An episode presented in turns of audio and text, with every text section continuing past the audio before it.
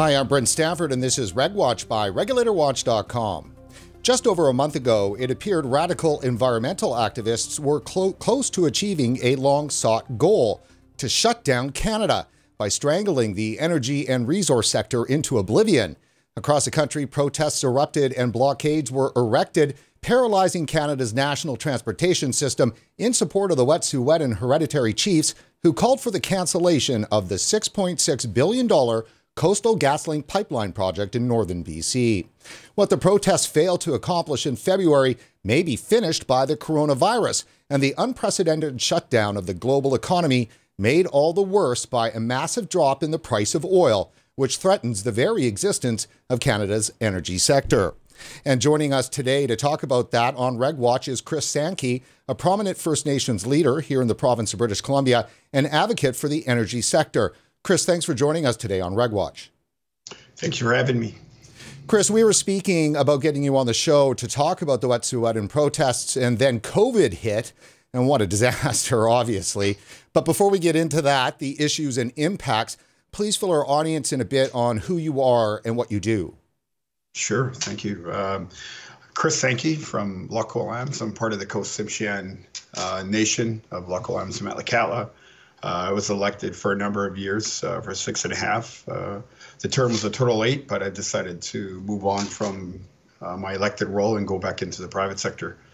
Uh, part of my role was to um, help uh, move economic development projects forward in the energy sector uh, as well as I uh, was one of the negotiators. There's four of us that worked on the file. I helped facilitate uh, the $36 billion LNG opportunity that uh, evidently was canceled, which was PNW. Um, that was uh, it was a big a big hit to the community. I also was one of two that helped negotiate the first ever environmental monitoring agreement for the coast uh, uh, on our side of Lax Kw'alaams. There's two of us, so that was between us, uh, the feds, and uh, the and BC. So it was a quite precedented uh, monitoring agreement. Um, it's still online. Anyone could access it, and hopefully, you know, if anybody wants to access it, they could actually, if they want to improve it, uh, add upon it, great. I, I, think it was a great model to start. So, uh, but I've been involved in the energy sector for a while now, uh, going on eight to 10 years. Um, been around it, most of it on my political life, uh, political career. And now I just, uh, I'm focused on the private sector. I'm now, I have a, com- a, a uh, company called Blackfish Enterprises that uh, can strategic advice for the energy sector, indigenous and government as well as uh, I have a heavy civil uh, contracting company where I'm a shareholder with uh, four other gentlemen, uh, as well as I'm involved in sustainable development projects such as agriculture and uh, aquaculture. So uh, let so me ask you. Let me ask you, Chris. Um, would you characterize First Nations in British Columbia as pro resources or anti resources? Pro. They're pro development. I think a lot of Canadians got uh, the north and west coast. Uh, um, um, they got us wrong. Uh, th- there's a lot of pro-development communities uh, on the north coast. Uh, even those communities that have opposed resource development, a lot of the times they were misunderstood. Uh, I know in, in speaking to communities, a lot of them felt that they weren't being a part of the opportunity uh, or not enough information come forward. Uh, so therefore, you got a lot of uh, those uh, that protested. But um, I think uh, one of the things that Canadians need to understand is that uh, out here, a lot of Indigenous people felt they weren't prepared for this, even though many of us that were fully engaged, especially with the Coast Tsimshian of Lax Kw'alaams, Metlakatla, you look at Haisla and the communities that were fully engaged with industry uh, it was right in our territories. And I think what what ended up happening was um, a lot of those communities uh, that weren't within the corridor or close to Tidewater where the negotiations were taking place were opposed to the project because they felt that uh, one, the GHG emissions would impact um, development and more ships uh, uh, would pass by their communities. Uh, so they felt that they um, didn't have a say, I guess, if you will. Uh, so it's uh, it, it, was a trying time at the time. Um, I had mentioned to a few people that at that time that when we were negotiating PNW, uh, there was a combined total of about uh, $650 billion of proposed projects alone uh, just in the Prince Rupert area, which is the Coast Tsimshian territory. Um, and that didn't even include a few of the other projects that were not on the books at the time, and which is now we have Vopak, Alta Gas. Um, it didn't even include uh, some of the local uh, already industry projects that are here, which is the coal, grain, and uh, CKAN uh, container so, terminal. Chris, uh, just as we got some of this footage uh, up here, explain to our viewers the feeling that you had and the people in your community about the protests that happened that were shutting down Canada uh, and by echo militants, really, you know, they're very extreme. Frustration. Uh, I think uh, there was a lot of uh, misrepresentation um, by the NGOs, uh, which was very frustrating because they, I think the broader sense Canada received, in particular back east, they felt that we were all on the same page uh, there was a lot of these NGOs that hijacked the narrative uh, for their own personal gain. Uh, I've always said I, I support solidarity. I, I, support that our, our communities come together to, uh, to, work together to find common ground, to find common interests, uh, to rid political risk. But we had a number of interest groups outside of Canada that decided to think otherwise. Uh, and unfortunately, Canadians uh, went for it and thought that all of us were on the same page uh, in support of these road blockades, in support of uh, their protest to shut down Canada. And that's not true. Uh, that's that's it's further from the truth. Yeah, I mean, definitely in our reporting, that was clear that it was a small number. It's, it's hard to even say agitators. When we were going through some of the groups, and some of them were U.S. based groups, they were seriously calling for pure anarchy. This is they aren't you know messing around to use a polite term. Yeah, I, look, I there are so many of us uh, indigenous leaders, both elected and business leaders, are very upset by that because it really it put a black eye on indigenous communities. It presented to the world that we are against development entirely and that we are part of the push to shut down Canada, and that's not true. Uh, what was frustrating in that whole process was that the elected body that signed on to those agreements were unable to tell their story. It wasn't until later on, uh, when the protests were coming to an end, that uh, the elected body along the corridor, along the route of CGL, were able to tell their story. And even then, I didn't think that they got a fair shot at it. But um, look, at the end of the day, I've always said that uh, individual First Nation communities, in particular the Wet'suwet'en, um, they're going to solve this thing on their own. Uh, I hope that that's what they're doing. I still know there's opposition there, but uh, I've always stressed that it's extremely important for interest groups uh, to stay away from uh, challenges that we have within our communities and leave our, our challenges onto our own. I think we're more than capable enough of handling that. We're more than capable enough of handling land disputes. Um, look, and I believe that uh, the hereditary has a play, but again, it's up to the individual communities to solve that matter on their own. So let me ask you right now on the ground in Prince Rupert, which for those who don't know is in fairly northern BC. BC can go up pretty far north. So when you say yeah. northern BC, it sometimes can be just like the middle. But um, I'm actually from Prince George originally. So I do share some of the, I, I share some of the mosquito bites. That's for yes, sure. Uh, yes, a lot yes. colder up there. That's true. So let me, let me ask you this. What is it like on the ground in your community now that not only has COVID hit, but it locked down? Uh, quiet. Uh, just like many communities, there's some essential services that are open. Uh, not much. Um, insurance places are closed. You have to call in to get your insurance online or over the phone, car insurance or house insurance. Some some banks are only taking appointments only, uh, so you can't physically go in there due to the social distancing that we all have to abide by, uh, making sure that everybody stays safe. Uh, there are some banks that are still um, allowing uh, people to come in and do some business. Um, but again, it's a six foot, six foot distance that you got to stay. Uh, but people are out, um, not in great packs. Uh, it's the quietest I've ever seen our community. Um, the port is still operating. There are a number of businesses still operating, but not at full capacity.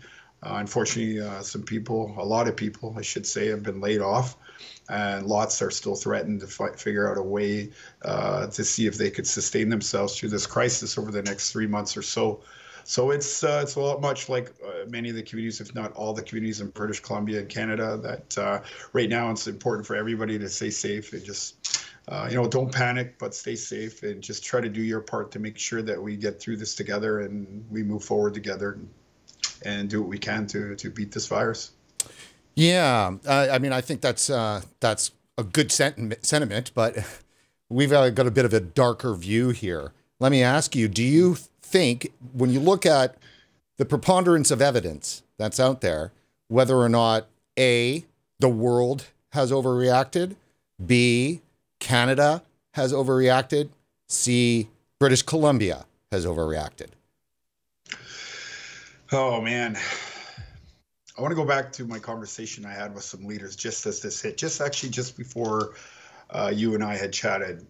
And we were talking about the um, the roadblocks that had disrupted uh, right across Canada because uh, our, our companies, our community companies, were greatly impacted.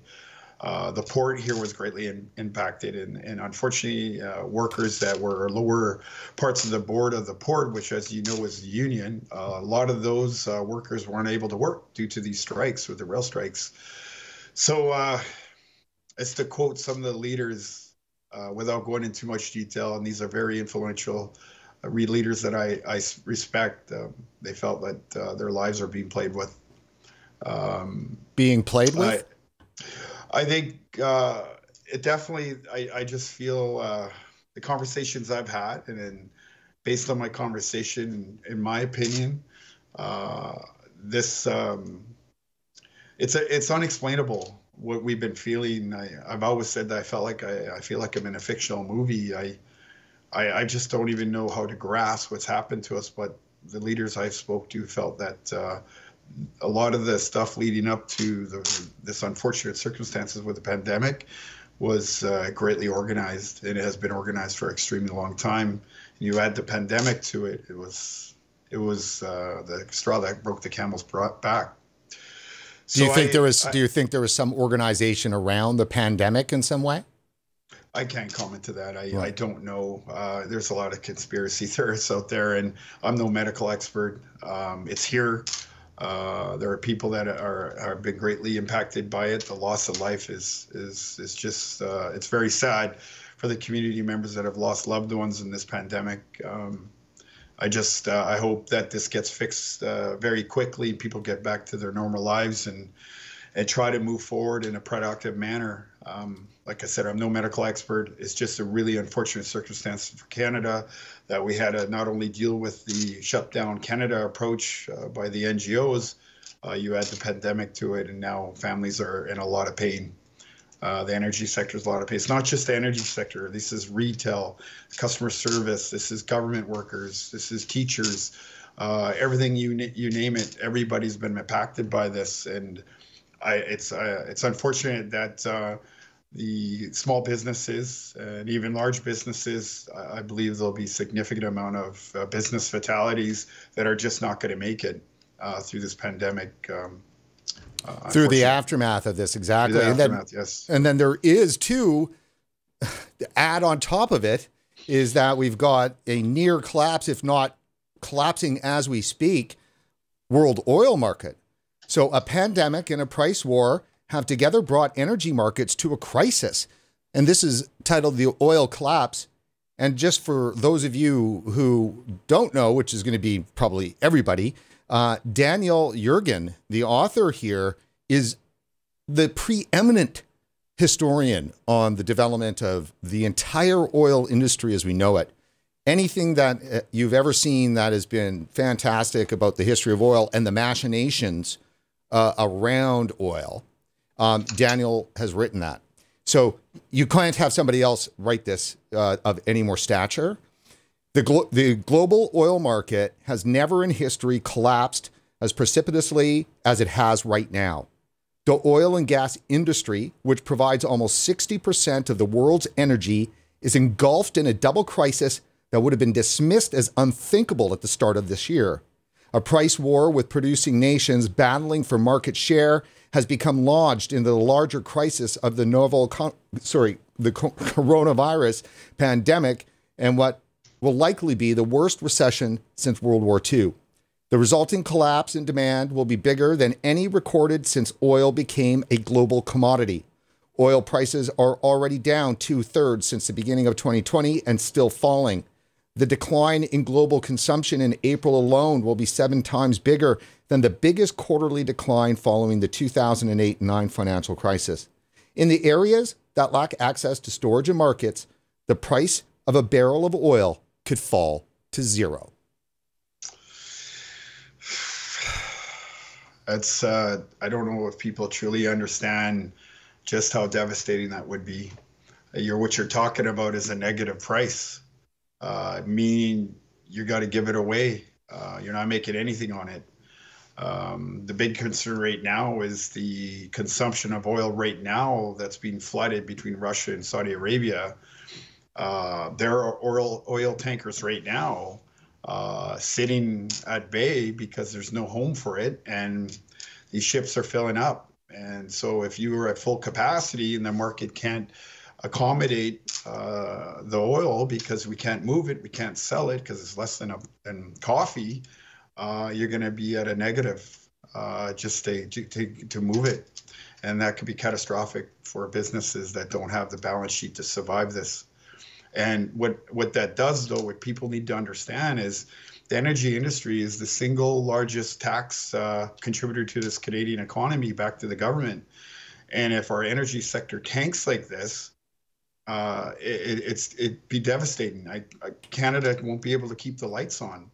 Uh, I don't think people truly understand just how important our energy industry is, just how intricate uh, this whole industry is and interconnected the industry is to keep us going as Canadians from from corporations down to mid-size to the small business to the mom and pop shops, tourism, uh, you name it. I don't think people understand just how incredible the impact would be if we got to that point. Uh, we need to we need to find a way to solve this matter. I'm I'm hopeful that uh, you know the United States uh, have that meeting with Saudis and Russia. They're supposed to be meeting to combat this uh, flood of the market campaign between uh, Saudi and Russia, and um, it's going to be devastating for Canada. I mean, look at our, our WCS right now. Um, it's unbelievable. I, I, I, I'm very new to the energy industry, but I, I've never seen anything like this. I've seen unit pricing go down in, in gas.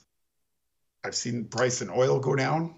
I've never seen it like this before. It's it's devastating. And I feel for the the people that uh, have been doing this work for a very long time. If you think about the guys that and women that work in the energy sector that have done this all their lives, um, I feel for them.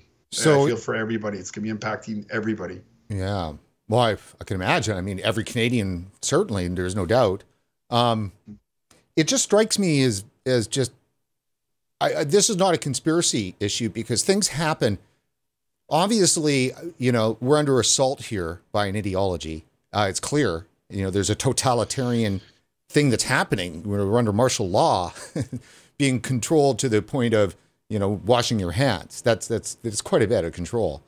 Um, overall, it seems that if you were to look at the end game of some of the more radical environmentalists and climate change, you know, advocates, um, which actually is pretty mainstream actually these days, some of the what used to be radical, the world of that they were picturing and painting for us is a world without fossil fuels. And that looks like the world we're going into. Yeah. Well, if they think that uh, you know Canada's going to become one big national park, um, it's just not going to happen. Uh, we need the oil and gas sector to survive. We need energy to survive in this country to live. Uh, I mean, it's very hypocritical of anybody to think that fossil fuels is going out of date today, tomorrow, simply because there's a price war. Uh, look, there's no magic to this. Um, the fact is that there is a price war and unfortunately, uh, the, you know, two of the biggest uh, exporters of uh, oil and gas, in particular oil, they're going to look to crush some big corporations out there. They want to be the the mecca of all mecca to make sure that they're the one last man standing uh, until they can figure out what they need to do. Um, it could really hurt Canada. But uh, the saving grace here is the fact that look, Canada is a strong nation. Uh, we have some pretty unbelievable business minds that are out there that are looking out for everybody's interests, even those that are opposed. They don't understand uh, just how many uh, unbelievable business people and government elect are are doing their best to make sure that they keep the lights on. Um, this is an unprecedented uh, impact that nobody's ever seen before. Um, you think this is going to be the biggest impact? You know what my biggest worry is?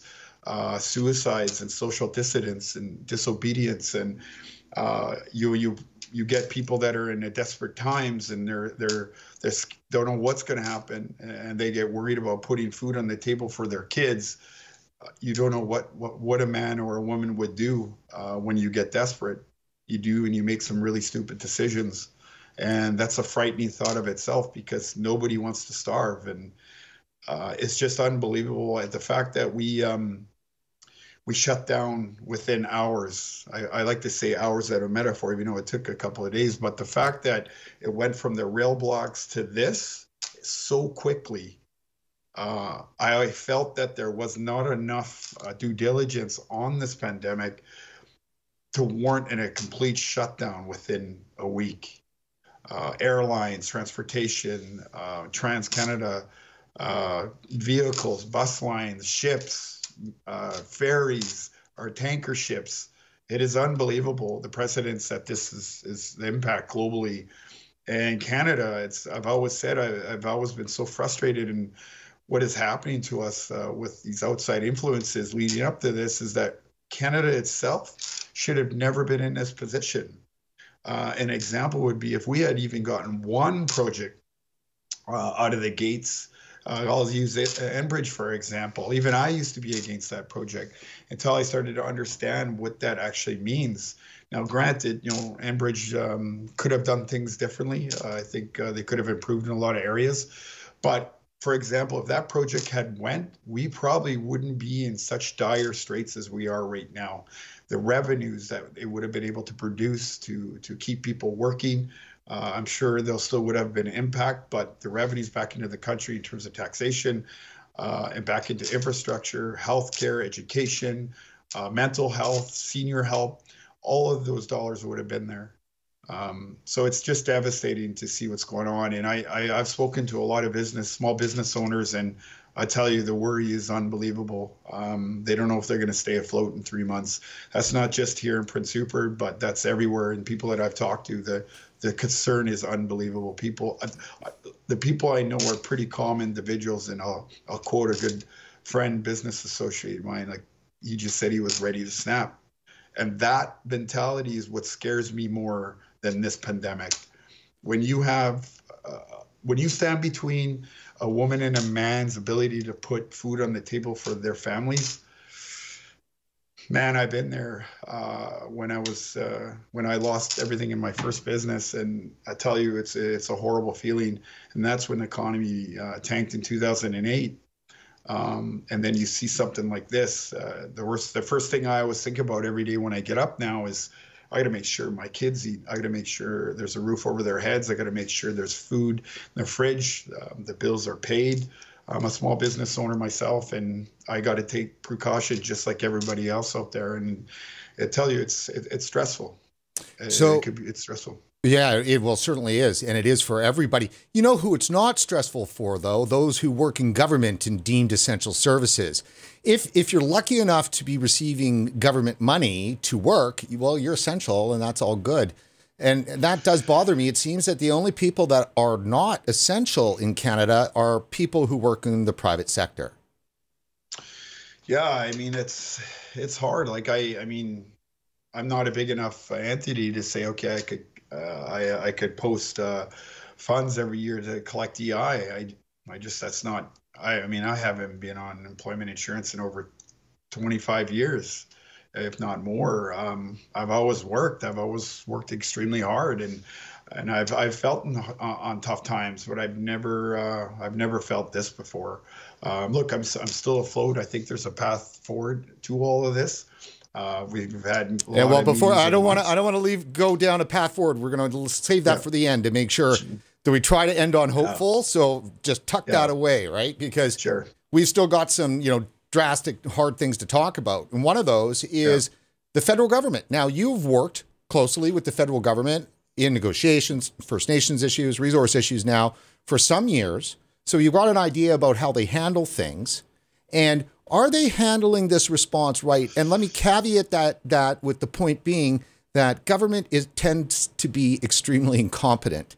So can they possibly be trusted to manage this amount of money that they're planning on giving out, uh, even effectively? I mean, it, you know, I don't even think that they're going to be able to effectively give that money out. But I hand it to you. Look, uh, I, putting your name on the ballot box to run as a government official is not easy, no matter what level you're at, you get a significant amount of blowback and pushback, no matter what. It doesn't matter what government that's in. You're gonna you're gonna hear it no matter what.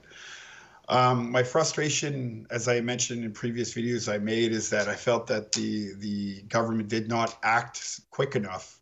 Uh, just as what happened with the roadblocks, uh, this particular pandemic was known about since November. Um, there's people still coming in and out of the country via airport, international flights, uh, and I felt that there was not enough done. That being said, uh, I'm trying very hard to to be uh, optimistic that the the federal government will get this money out in a timely manner. I know they made some announcements this morning to help those that could do direct deposits into their accounts. But I mean, to put this into perspective, I, you know, if you ever buy a um, tickets online, uh, say for rugby sevens, uh, and you, at any given time in the uh, stadium, you could have about 40,000 people. Uh, well, if you try to get a hold of somebody on the line and to talk about your tickets and your seating, well, good luck. Well, in one week, we had almost 1 million people uh, call uh, Revenue Canada to apply for EI benefits. So and that was just in one week. Uh, I don't know what the numbers are at now, but um, uh, they're saying they're trying to get this money into the economy. But I mean, man, there's 36 million people in Canada. Uh, I don't know what the number is now for people that are being laid off, or jobs that are being lost, or businesses that are shutting down. Um, I just don't see how quick they're going to be able to get this money out um, in a timely manner in order to help save some of those businesses and save uh, people's uh, jobs, and they were they're wanting to do the subsidy. Uh, I know they talked about direct deposit and stuff for small business, and people have lost their jobs, but it's uh, like they say, time is money, and in this case, uh, time is everything. Um, no doubt. People need to pay their rent. They need to pay their mortgage. Uh, they got to put food in the fridge and food in the tummies of their children. I, I'm I'm hopeful they're going to be able to meet that demand, but I, I tell you, uh, I just don't see it happening in a timely manner that uh, everybody's expecting this. I think there's a lot of lot of layers that the people within government are trying to get through right now, and they're trying to probably fast track stuff. I've worked with government. I, I know it does not happen as quick as you want it to do, want it to be. Um, I just hope that uh, pace, patience for people is a virtue.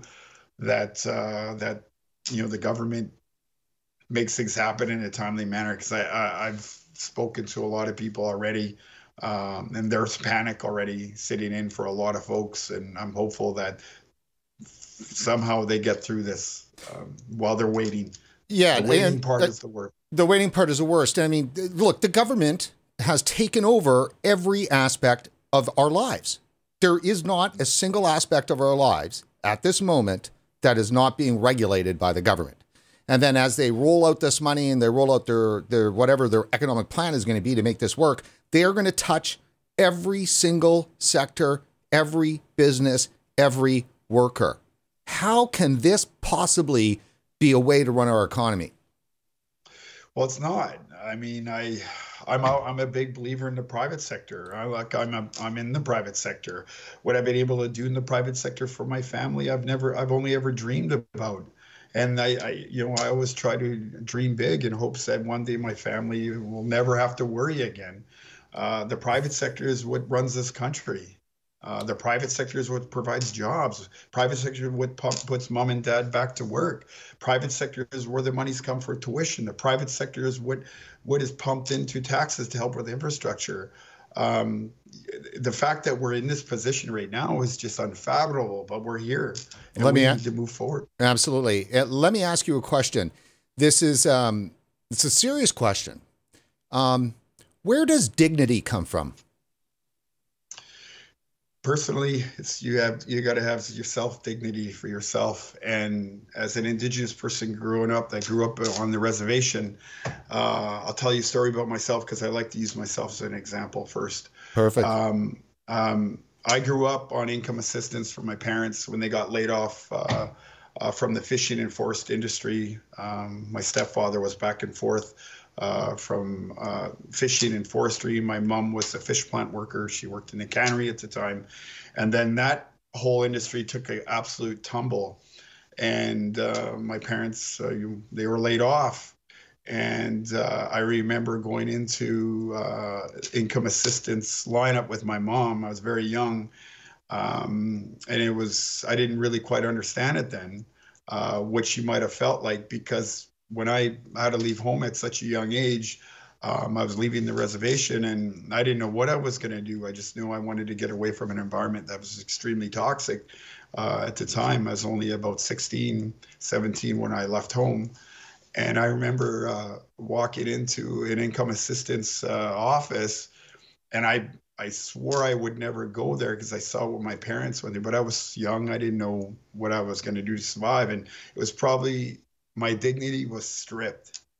Uh, and even then, I knew.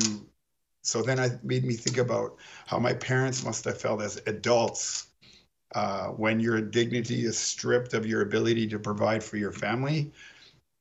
So is there any? Uh, so the government always says feeling. the government always says this, and and our prime minister says this routinely over the years when he says that we are going to give dignity to First Nations. We're going to give dignity to uh, the poor. We're going to give dignity. Is dignity something government can give, or is it something, as you said, gets stripped? No, it's. Uh, I mean, look, it's it's dignity is uh, is a person that has values and morals and understanding of what it takes to be independent, to be self sufficient to be proud of your pride of pride or proud of your culture, proud of your language, proud of whatever heritage you're from, whether you're whether you're Chinese or East Indian or First Nation, white or black. I mean, all those things is what encompasses you as a person. You strip all of that, and someone says, I'm going to take care of you now, and I take away your job, and I take away your culture, I take away all the things that are meaningful for you to fulfill this joy you want for your family. You take that away. What do you have? You're stripped of your dignity. You're stripped of everything that you felt that was important to you. And there's a lot of scared people out there right now uh, that are trying to be brave through this uh, pandemic. But this is not this is not the answer. It's a temporary, which I'm I'm hoping right now that the government understand this is a temporary um, uh, fix, short-term fix. But this is by no means going to get us past three months uh, of this unfortunate circumstance. Um, like I said, I, and I know we're going to get there in a moment, but there's we have to focus on the economy after this. We need to get people back to work. This uh, it's a, not a good situation for a lot of people. And you talk about dignity. Well, talk to any First Nation that lived on the reserve during the years of the residential school. You ask them about how they felt when their dignity was stripped. Yeah, I mean, a lot a, of people are feeling it it's a fundamental problem we have. There's a whole chunk of our community as a nation who believe the government can bestow dignity onto people. And, and one of that ways of doing that, the essential way, is by taking care of them. so protecting them, providing safety, providing, you know, job, providing food. I mean, we are talking about here a planned society. And they see a planned society is a way of bestowing dignity on people. You know, to first make that to make that plan work, you like you said, you need to strip it. And I would I would dare say that every Canadian right now is in the process of being stripped of their dignity. Yeah, I mean, what can you eh, look? You're, you, it's frustrating as heck for everybody to have to go through this. Uh, people have to touch, uh, tap into their savings. Uh, I mean, even myself, I've had to pull out insurances. I've had to make sure that uh, that anything that I, that was usually an essential bill at the end of the month, I made sure to take care of all those via uh, either deferred payments or insurances that would take care of stuff because you don't want to drain your cash flow. Uh, but it's it's extremely difficult to, for so many people. Um, luckily, uh, we have dual income in our home, and even though I'm a small business owner and I have other entities out there with other business partners, I tell you, um, you still got to prepare for this stuff, and it's not easy. So I'm gonna I'm gonna ask a, a, a terribly uh, uh, you know in, incendiary question, um, but I have to do it right because for the longest time, of course with, when, with regard to First Nations relationship with Canada. Uh, you know, Canada's been seen to be the oppressor and to have done a lot of oppressing. And it's, it, I'm wondering whether or not if, if they're trying to turn the rest, if they're trying to just apply some of the same methods and kind of sensibilities to just now to the rest of Canada. They're, they're leveling uh, the rest of Canada down to kind of a one level. I don't think I really hope that no government ever thinks that way because I tell you, the way we were treated in past tense, you know, uh, was horrible. Uh, when I, I, said this before, like uh, when you take away your land, your ability to work where you want, when you want, your ability to take care of your family, the ability to speak your language, your ability to uh, just be a man uh, and a provider for your family, you take that away, you're just a shell of a man trying to find identity. It's no different for a woman. Like a, a woman wants to be able to be there. A man, a, a mother always wants to be there to comfort their children. And the man still to, in today's society still feels that responsibility that we have to make sure all the big bills are paid in terms of our mortgage or house to make sure our kids and family can go on vacations and kids sports are taken care of like i mean i i mean you know it's extremely frustrating for me to see this because i you know brent that i've talked about the un and i, I have never been a big fan of the un uh, just understanding the history of the UN, how it was started, and this whole one world government thing. I, I got to tell you, even indigenous leaders are talking about it. The pro development, uh, responsible development, indigenous leaders are not liking this. Um, I don't know. Like I said, I, I, I feel like this whole thing has been planned for a very long time. Uh, it's unfortunate this whole pandemic thing. I hope the, I, I'm putting trust in our medical professionals that this is going to get solved and they're going to find a vaccine. In terms of the economy and our ability as a country to have this many resources, to have this country built on resources, stop like that is just unfathomable. What's happened to us? Yeah. How, long? Do you, how long do you think you can hold out? How long can this shutdown last before it, it gets apocalyptic?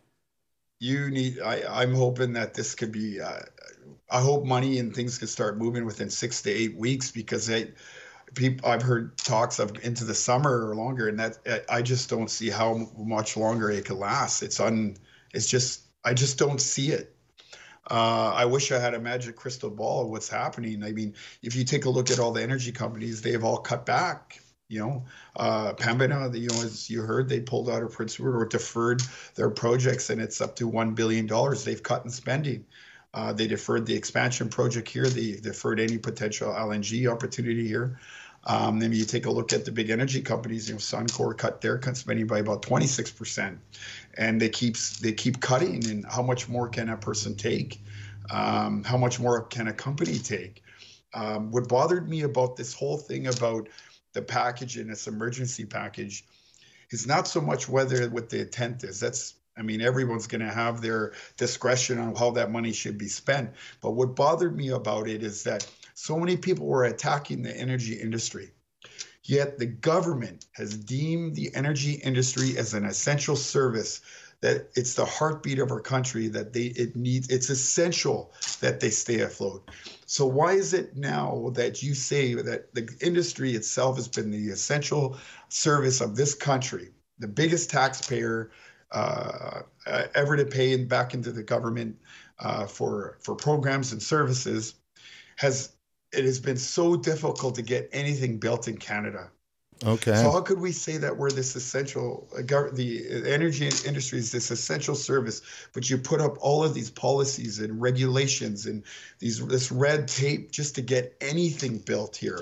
I know firsthand when we were negotiating PNW, the frustration that you had to go through from these NGOs and you know the the whole big green deal every time I thought we were done, one part of the process to get a closer step to FID, uh, a community or an interest group uh, would come in and, and, and put in a submission opposing us to get to the next step.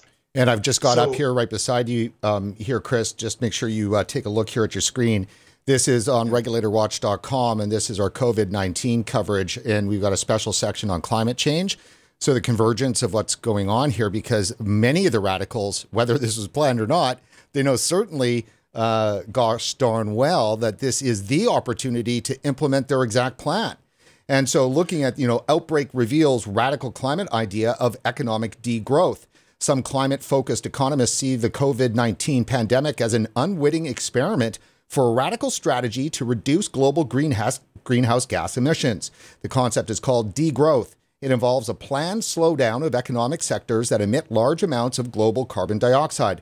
Those sectors would scale down until the broader economy meets, quote, sustainable emission levels, close quote, advancing long term health and environmental goals. So, stopping the spread of coronavirus is paramount, but climate action must also continue. Look, I, uh, I, have I've never been a fan of this um, uh, radical movement. Uh, do I believe climate change happens? Well, yeah, it's it's been happening for you know, millions of years uh, since man walked the earth. Before that, um, I'm no scientist. I'm no climate change expert. I believe there's climate change happening, but to the extent that uh, this radical movement has put it, I'm going to take that with a grain of salt, and that's my personal opinion, just based on uh, not just my personal opinion, sorry, let me correct that, based on some of the scientists that I've spoken to uh, that said, look, um, calm down a bit here.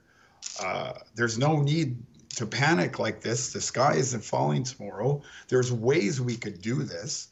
Um, but what I have not seen from the radical movement is the fact that no one, not one of those groups, have been able to come forward and give any sort of plan or even or any sort of opportunity for a transition of jobs. They just they just think it's okay to say, okay, we got to go green, we got to go to wind farm, we got to go to geothermal. Well, that all that's all well and good, but I know firsthand that yeah, if we get into geothermal, you're not you you're not creating very many jobs. You're not creating revenue uh, that gets back into the government's hands in terms of, of collecting tax back.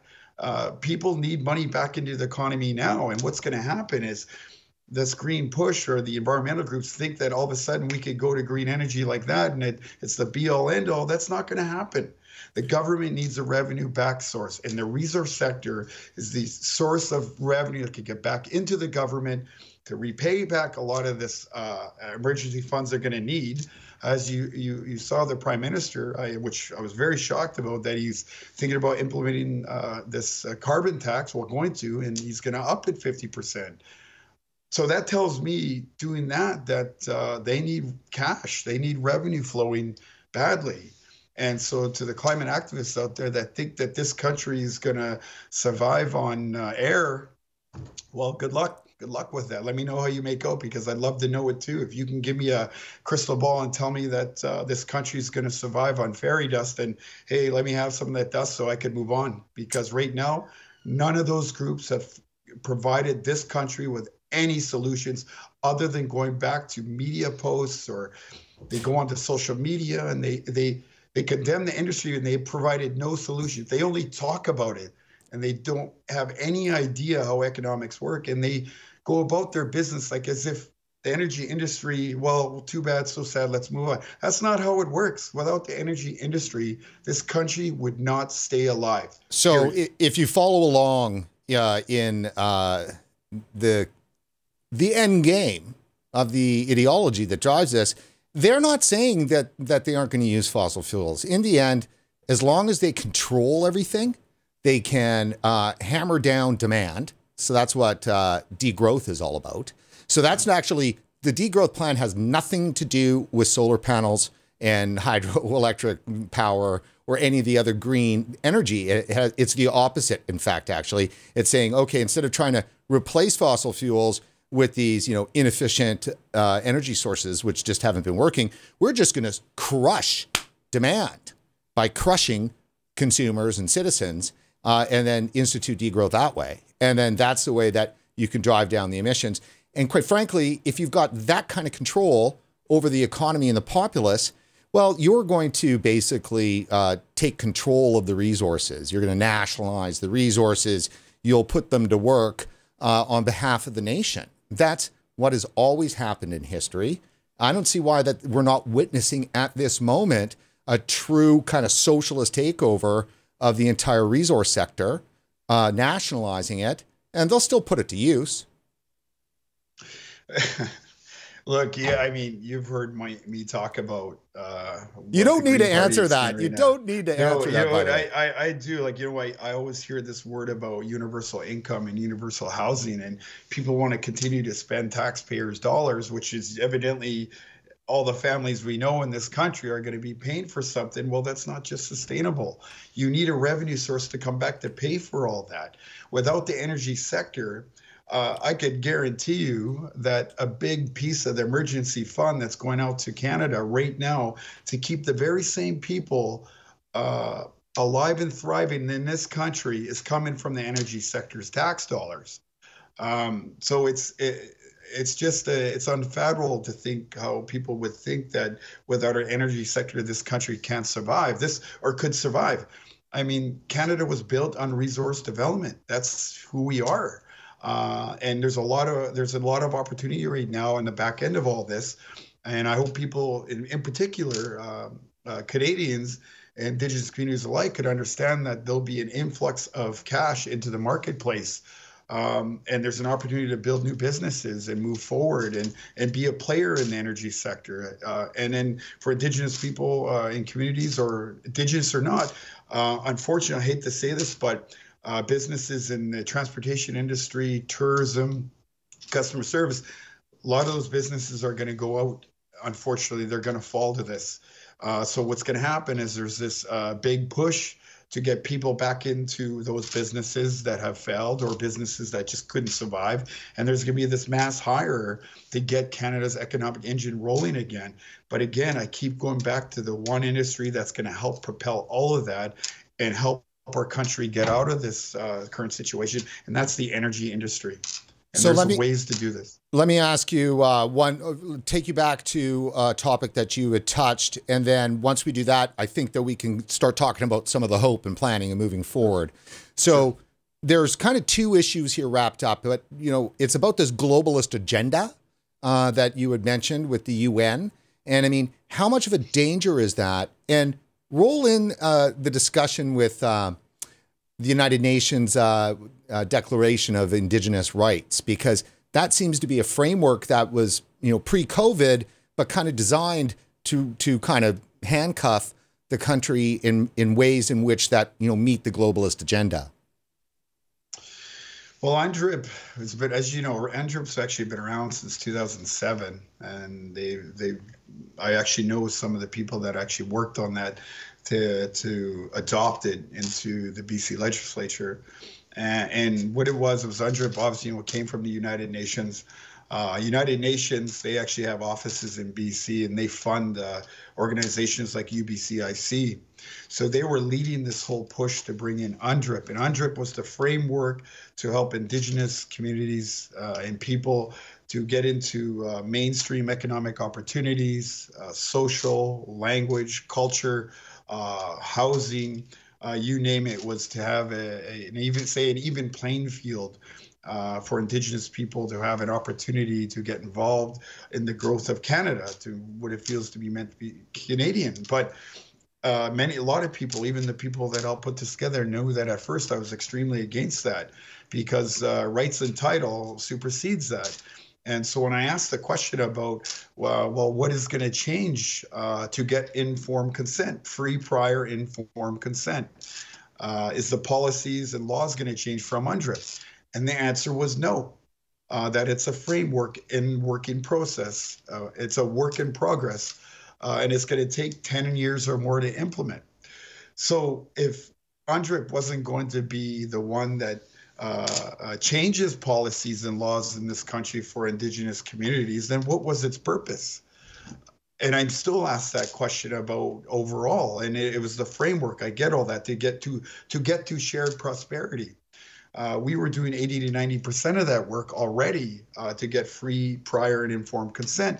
But what I think Indigenous people, not just Indigenous people, but what I think Canadians misunderstand, is that they think UNDRIP is going to be a veto. UNDRIP will not be a veto. Uh, again, it's a framework to help uh, indigenous community communities and their negotiators to get have to have a nation-to-nation uh, relationship, and to have a framework to follow to get to free, prior, informed consent. And but that, at the end of the day, what that still doesn't mean is that if you and I disagree, uh, at the end, uh, and you say to me, "Well, I really didn't like that," and uh, you want to take me to court, or, or I want to take you to court because I felt that you didn't give me a fair process to get to free, prior, informed consent. That doesn't mean that I stop the project. That's not how this works. Free, prior, informed consent is the that the industry and government must give Indigenous communities a fair process to the end result it doesn't mean that at the end, if I don't like you or if I don't agree with you, I just stop a project. That's just not how it works. It means that I or Indigenous communities must have a, a fair process to an end result. Uh, and we could get through that. Look, there's a ways. There's a lot of ways we could get through that. It's just making sure there's Indigenous collusion right from the beginning. Um, as you can see, uh, Indigenous communities have won virtually almost every court case there is in Canada when it comes to rights and title in Section 35. So that supersedes UNDRIP. Uh, so again, um, it was a real tough one for me. I wasn't that I, I was against UNDRIP. I was trying to understand its intent and purposes, given that we are already doing it. Um, so, I mean, I've had so many discussions on this, and I, I believe in shared prosperity. I, I, believe that there are communities out there that are not along the corridor that otherwise wouldn't get those opportunities with big business that are out in the middle of nowhere and wouldn't have had opportunities for revenue, for growth in their community. They should be a part of those opportunities and somehow bring them along. I get all that, but my biggest concern with UN is like, you always hear the, them throwing around uh, this uh, one world government. Well, I don't support that. I just don't support that. And uh, a lot of people are just finding out now what what I was talking about, and I send them information. Even Indigenous leaders, very prominent, successful Indigenous leaders, were not even aware of the UN 2030 agenda. Uh, now they're coming into the tables to talk to our communities. Like, for example, um, the climate change initiative. Well, there's UN scientists coming to the table, and uh, there's now a bit of a pushback from indigenous leaders saying, wait a second here. The sole purpose of the table for Lax Kw'alaams, Metlakatla, and Haisla and Nisga'a is how do we reduce emissions of getting product to Tidewater? That's the purpose, and get these projects built. And uh, some of these guys have come in and and uh, I think they harp too much on on the climate that they're forgetting the fact that one we need jobs to live and two the purpose of this was to uh, the purpose of this was to uh, get these projects built, reduce emissions, create employment, create a revenue source back to the province, back to the federal government, and get people back to work and get these things built.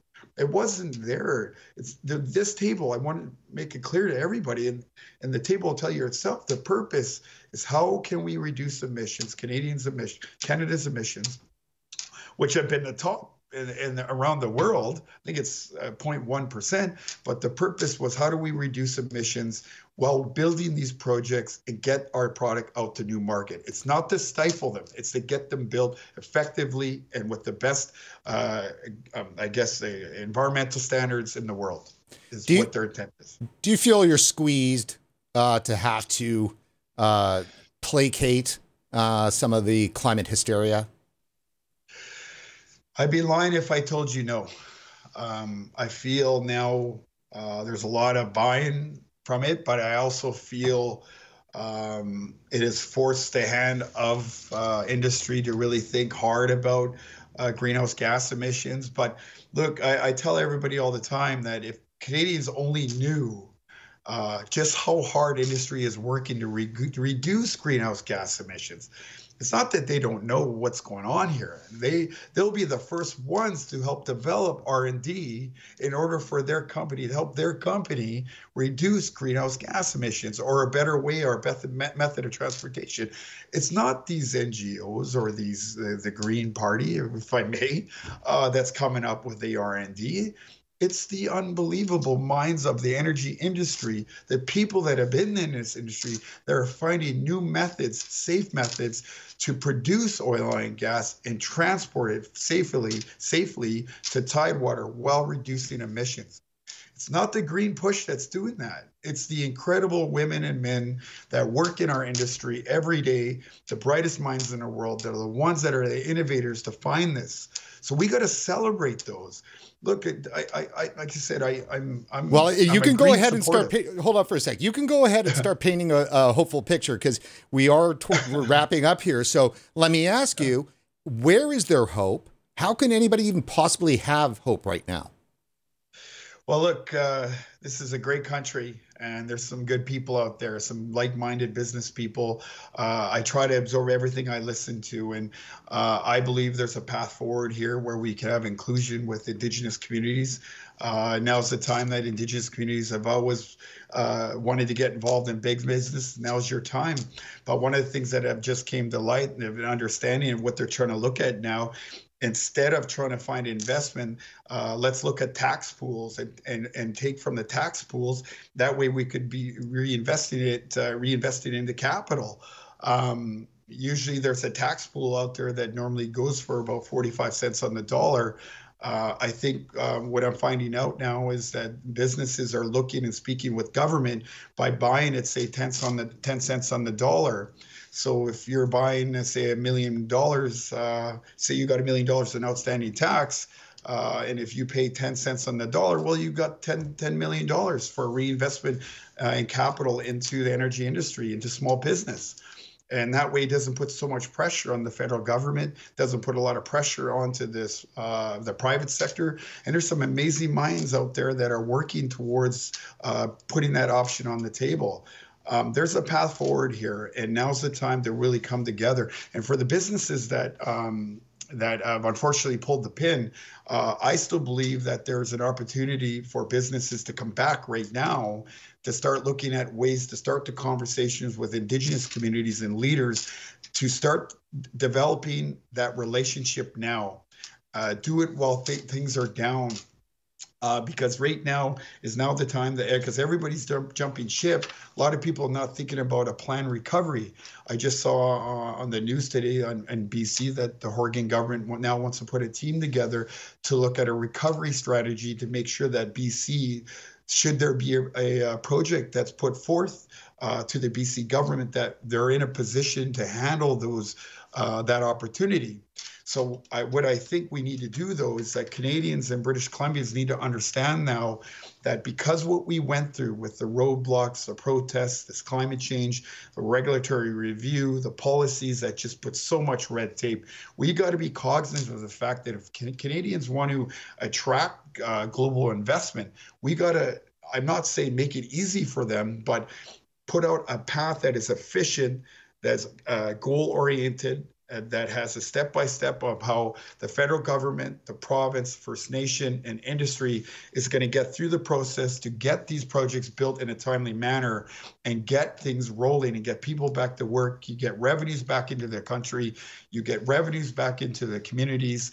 Uh, and and get people training and employed uh, because uh, it's it's going to be a it's going to be a big push. There's going to be a lot of capital that's going to be coming out in the back end of this, and now's the time for Indigenous leaders to really think long and hard about a good strategy and to work with the province and to work with the feds to say, look, we got to have a council meeting here.